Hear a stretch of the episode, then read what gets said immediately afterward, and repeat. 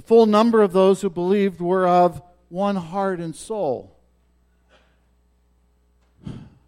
They were united, they were living in harmony, they, they had a common purpose. What's significant about this is if, uh, if you think back to the Old Testament prophet, when the prophets were talking to the, the nation of Israel who had disobeyed God, rejected God, uh, was now in captivity, Jeremiah promises that a new covenant would be coming and that the God would send his spirit and would fill his people with his spirit so that they could actually obey him. And in Jeremiah 32, verse 39, he says, I will give them one heart and one way. They may fear me forever for their own good and good of their children after them. And, and so, uh, what we have in, in Acts chapter 4, verse 32, is God's promise being fulfilled. The people of God have one heart and one mind, one heart and one soul. They're united. Now, I think this was the hope of the Old Covenant, the Old Testament, when Moses, before the people enter the promised land, Deuteronomy, he says, There should be no poor among you, for the Lord will bless you in the land that the Lord your God has given you for an inheritance to possess. If only you will strictly obey the voice of the Lord your God, being careful to do all that is commanded that I may commend you today. And so there was a there, there was a, that call in the Old Testament law that, that the people of God, there should be no need among them. And then that didn't happen. And then when the Spirit of God comes, you have this, this moment in the history of the church where the people have one mind, one heart, and they're actually caring for one another. They're sharing everything in common. We have this example of Barnabas. Barnabas would have been a wealthy person, a Levite, a, na- uh, a native of Cyprus. We're told he sells a piece of his pro sold a field that belonged to him. So it looks like he had other fields, but he sold a field that belonged to him. He lays it at the apostles' feet so that it could be dispersed as the apostles saw need. And they called him the son of encouragement. We will later meet uh, Barnabas. He's the one who has the, the, the uh, tenacity and the bravery to go and see Paul and bring Paul to the church in Antioch. He's, he's a man of kindness. He's a man that's, uh, that's, that's uh, welcoming uh, and obviously generous. And in this passage, we notice that there's this verse 33 and with great power the apostles were given their testimony to the resurrection of the Lord Jesus. They, they not only were a caring community, but they were a community that was still on mission, proclaiming the good news of Jesus. What we see in chapter 4 is very similar to what we see at the end of chapter 2. Acts chapter 2, verses 42 to 47. Listen to the description of the church maybe a few weeks earlier. I, am not sure. And they devoted themselves to the apostles' teaching and the fellowship, to the breaking of bread and the prayers. And, and awe came upon every soul, and many wonders and signs were being done through the apostles. And all who believed were together. They had all things in common. And they were selling their possessions and belongings and distributing the proceeds to all as any had need. And, and day by day, attending the temple together and breaking bread in their homes, they received their food with glad and generous hearts praising God and having favor with all the people. And the Lord added to their number day by day those who were being saved. And so in chapter 2 and in chapter 4, you have this incredible, beautiful picture. I call it utopia. It, it, it, it's, it seems like it's the perfect setting. It seems that that's what the church ought to be like. And what's sandwiched in between those two chapters is actually the, the, um, the external pressure that's coming to the church by the Jewish leaders who's trying to, to douse their proclamation of Jesus and trying to disperse them and stop them. And it doesn't stop them. They still care for one another and they continue to proclaim Jesus.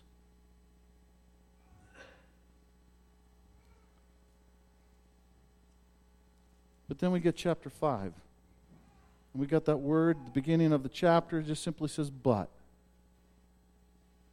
It's as if, yes, the promise of Jeremiah in chapter 32 that when the Spirit of God would come, that the people of God would be filled with this unity, it's here, but it's still not yet here.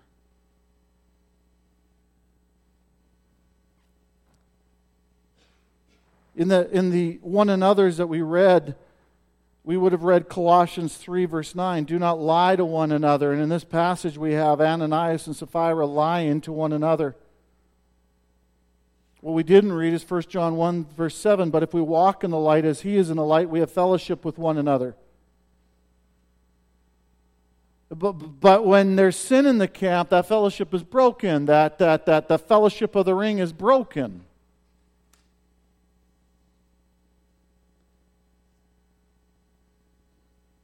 Our author tells us, as Peter says to Ananias in verse 3, but Peter said to Ananias, Why has Satan filled your heart to lie to the Holy Spirit? Peter's looking at Ananias and, and he recognizes that uh, what has happened is Ananias and Sapphira have sold a piece of property, not all of their property. And in an attempt to look like Barnabas, they bring it to the apostles' feet, but they, they, they make like it's all the money that they got for the property so that they look good. And, and, and we're told in the text that they didn't have to give it all, and they didn't even have to sell the property. It wasn't mandatory. But their problem was they wanted, to, to they, they, they wanted the glory of man rather than the glory of God, and so they, they lied. And Peter looks at Ananias and says, Satan has filled your heart. This is a work of the devil, which is interesting because throughout the book of, of, of Acts, there's this element where the Spirit fills the church with, with, with, with those things that we are to put on that we read but last week in Colossians chapter 3. But as you continue to listen to what Peter says to Ananias, he, he, he goes on in verse 4. Why is it that you have contrived, contrived this deed in your heart? It's not only, Ananias can't just simply say, well, Satan made me do it. Ananias has to, has to admit that, that, that he was responsible for this as well. This was his own doing. And as we listen to Peter talking to Ananias' wife, Sapphira, we begin to understand that they corroborated together. They, they had discussed this, they had worked on this together. And so it wasn't just Ananias and it wasn't just Satan, it was, it was the two of them. What's striking is Ananias and Sapphira just didn't just simply lie to the church. The text makes it very clear that they lied to the Holy Spirit and God. Isn't that sobering? If, if, if, if I try to make myself look good in your presence and, and tell a half truth or whatever, I'm not just simply lying to you my lie is directed to the Spirit and to the God who created me. Whoa. Uh, uh, I think this is preserved for us and, and recorded for us because I think Luke and the Spirit of God wants us to feel the weight of this piece of history.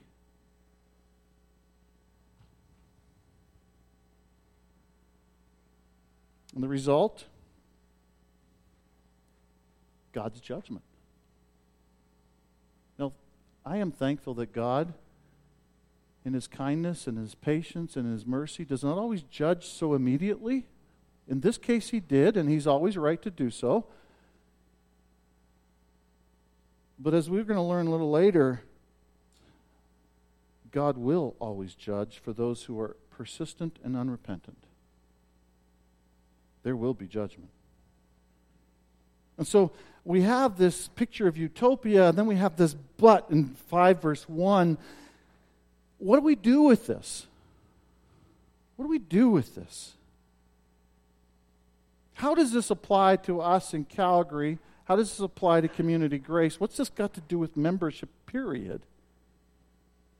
Now, there are two typical responses to the utopia passages. You may have heard them in different ways. The one is kind of an overzealous that, hey, you know what? This is the way we should be. And so every one of us needs to sell our houses and sell everything we got, and we got to we got to move in together somehow. And there are people in his church history have taken these passages and, and have understood them that way. I, I don't know if that's I don't think that's the correct way, but that is a that is a response. There's another response that is, I think, uh, maybe even more negative, and, and that's kind of almost downplaying this. Well, they got it all wrong because as we're going to read, as you read through the book of Acts, you begin to understand that the church in Jerusalem eventually becomes very, very poor church. And so some have read this and go, well, you know what? That because of the way they did this, now they're all poor and but I think what we're supposed to do with Scripture, and, and, particularly the history passages in Scripture, is to read them and go, okay, well, that's what happened. Now, in light of what happened, is there some commands in here that we as a church or as a people need to follow? And if we don't see a, a, a, a command that pops out of the text, we need to find it elsewhere. So, so, what are some things that this early church had right? One of it you would think is radical generosity, no? These were people who were radically generous. And they were radically generous because they understood that their God sent their, his Son to this earth to die upon a cross to save them from their sins. And if God is so generous, then ought we not to be that generous with one another? We can find commands in Scripture that make it very clear that we are to be, be a people of generosity. What else can we learn? We see their unity. In those passages we read, Romans chapter 12, live in harmony with one another. That's not a suggestion. And so when we think back to the early church and the, that, that moment in history, and they, they lived with one heart and one, one soul, it's like, okay, well, that ought to be us. God, would you do that in us?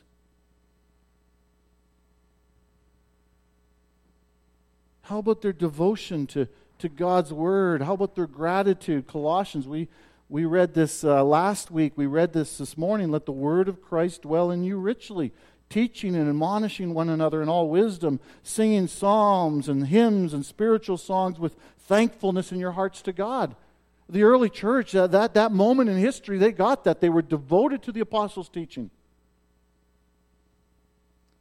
How about the desire to be together?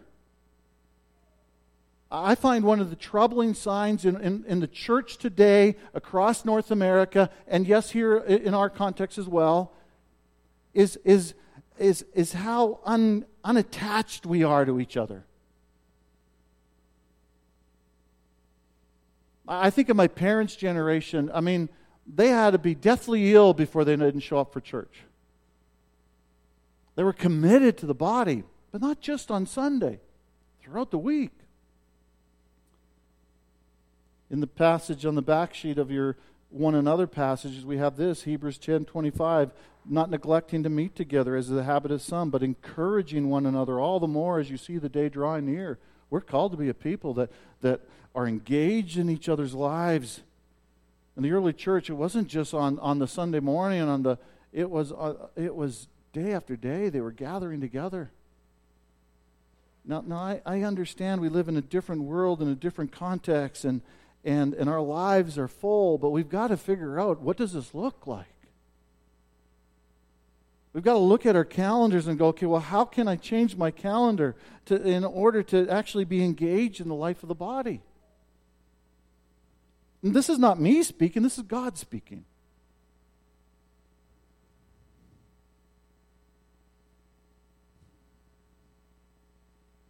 What do we do with this utopia section? I, I think we need to understand that the church is not an event. The church is not a worship service. The, the, the church is not a, a, a, a Bible study. Or all those things are important. But the church is a way of life. We're the people of God, and this is how we live, this is how we function. The spirit filled church ought to be radically generous, united in purpose, bold, desiring to be together, devotion to knowing the scripture, and, and devoted to prayer. This is a way of life. It really is. And, and what do we do with the warning? We go, okay, well, that happened in Ananias and Sapphira, and I've never seen that happen. Well, what do we do with that? Is, yes, God doesn't always act so immediately. He typically shows great restraint and great patience. Uh, but the warning's still true. 1 Corinthians 3, verses 16 and 17, the Apostle Paul wrote these words to a church, not to an individual, but to a church. All of these yous are in the plural. He says, Do you not know that you are God's temple and that God's Spirit dwells in you? If anyone destroys God's temple, God will destroy him, singular. For God's temple is holy, and you are that temple. And so, what Paul is saying to the church in Calgary, he says, We are the temple of God and God's Spirit dwells in us. And if somebody comes along and is going to do something to destroy that one heart and one spirit, God's going to destroy that person.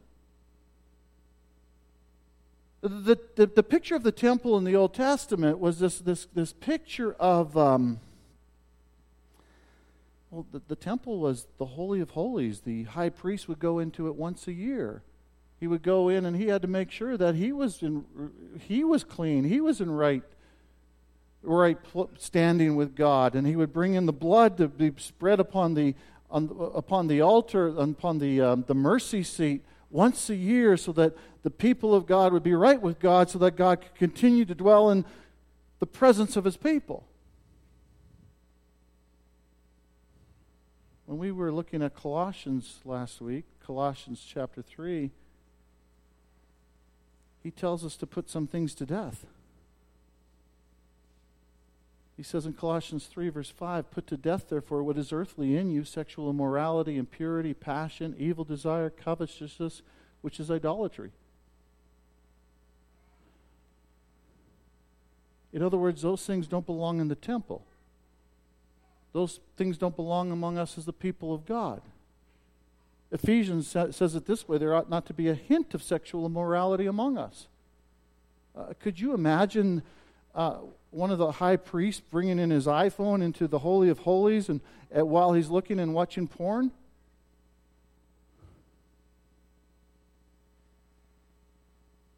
God wouldn't put up with that.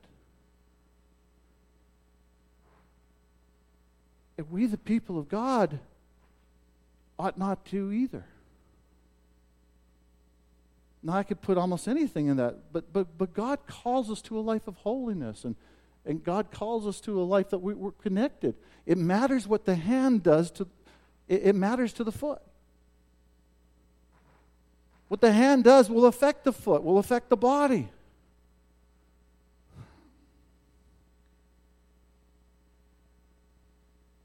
If there's bitterness in one of us, it affects all of us. If there's jealousy among us, it affects all of us. If one of, one of, if one of us is coveting what somebody else has, it affects the rest of us.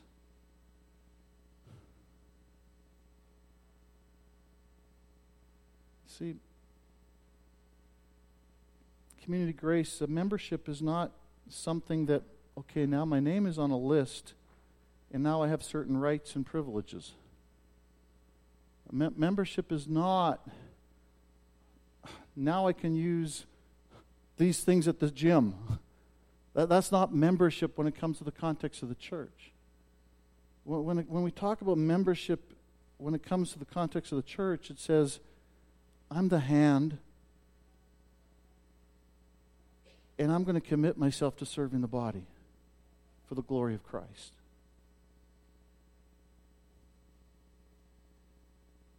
When we talk about membership in the church, it says, I, am I'm, I'm the big toe, and I'm going to use all my big toe, toad related stuff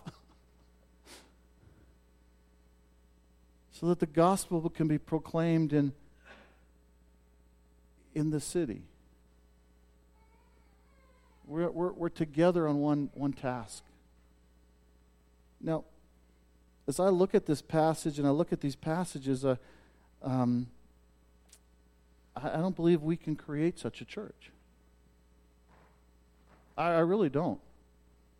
I don't think if we all stuck our heads together and go, okay, let's put together the best strategic plan and, and we will come up with this church. We'll figure out how to do it. You see, just as Satan filled Ananias' heart, we need the Spirit of God to fill our heart with the fruit of the Spirit. And, and that means I think we, we're, we're called to say, Lord, would you do this among us? Would you fill my heart with love, joy, peace, patience, goodness, gentleness, self control? Would you do that in my life? And, and just as Ananias contrived in his heart to do these things, to lie to the Holy Spirit, to lie to God, to lie to the church, I think we need to, as we read last week in Colossians chapter 3, we need to put on those things, those behaviors. We, we need to say, you know what? I'm going to intentionally engage in the life of the body. I'm going to I'm I, am i am going to be gentle with my brother and in Christ. I'm going to be show kindness. I'm going to encourage. And I'm going to be intentional about that. I'm going to lean in.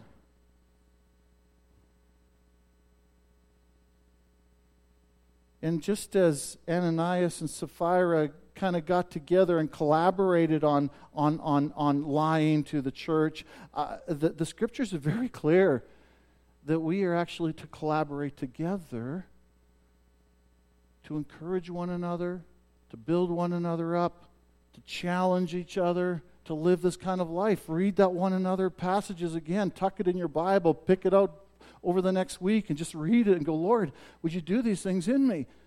There, there needs to be a collaboration as well.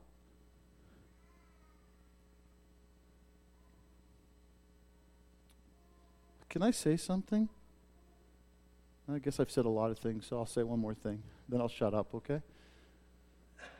I, I'm convinced, I really am, I'm convinced that if God would do such a thing among us,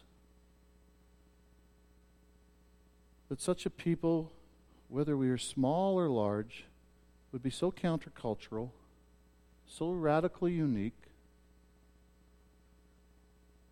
that our great city, and I say great not because of its towers or because of its education or because of its power, I say great because 1.4 million people created in the image of God. I think that our great city would have to sit up and take notice. Not so much because of us, but because of the great gospel the great good news that has shaped us and transformed us and changed us to be such a people.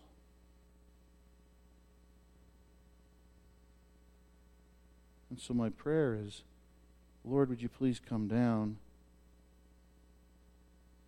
And would our city and our church be filled with the awe of an Almighty God? Let's pray. Lord, um, in a lot of ways, this was a heavy chapter. But as we move towards Easter and as we begin over the next several weeks, beginning to examine the scriptures of how heavy it was upon your Son to die in our behalf, Lord, quite frankly, it's, this is nothing. It really is nothing. What you've done for us is astounding. And Lord, I pray that you and by your grace would shower this church with your spirit in such a way that we would be filled with your fruit. And that would change our behavior with one another. And that we wouldn't do these things, Lord, to be noticed, but, Lord, that we would do these things so that our city would see you and be amazed at who you are.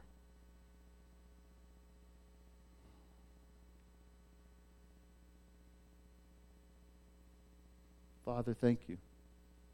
Help us to collaborate with one another on how we can spur one another on to good works.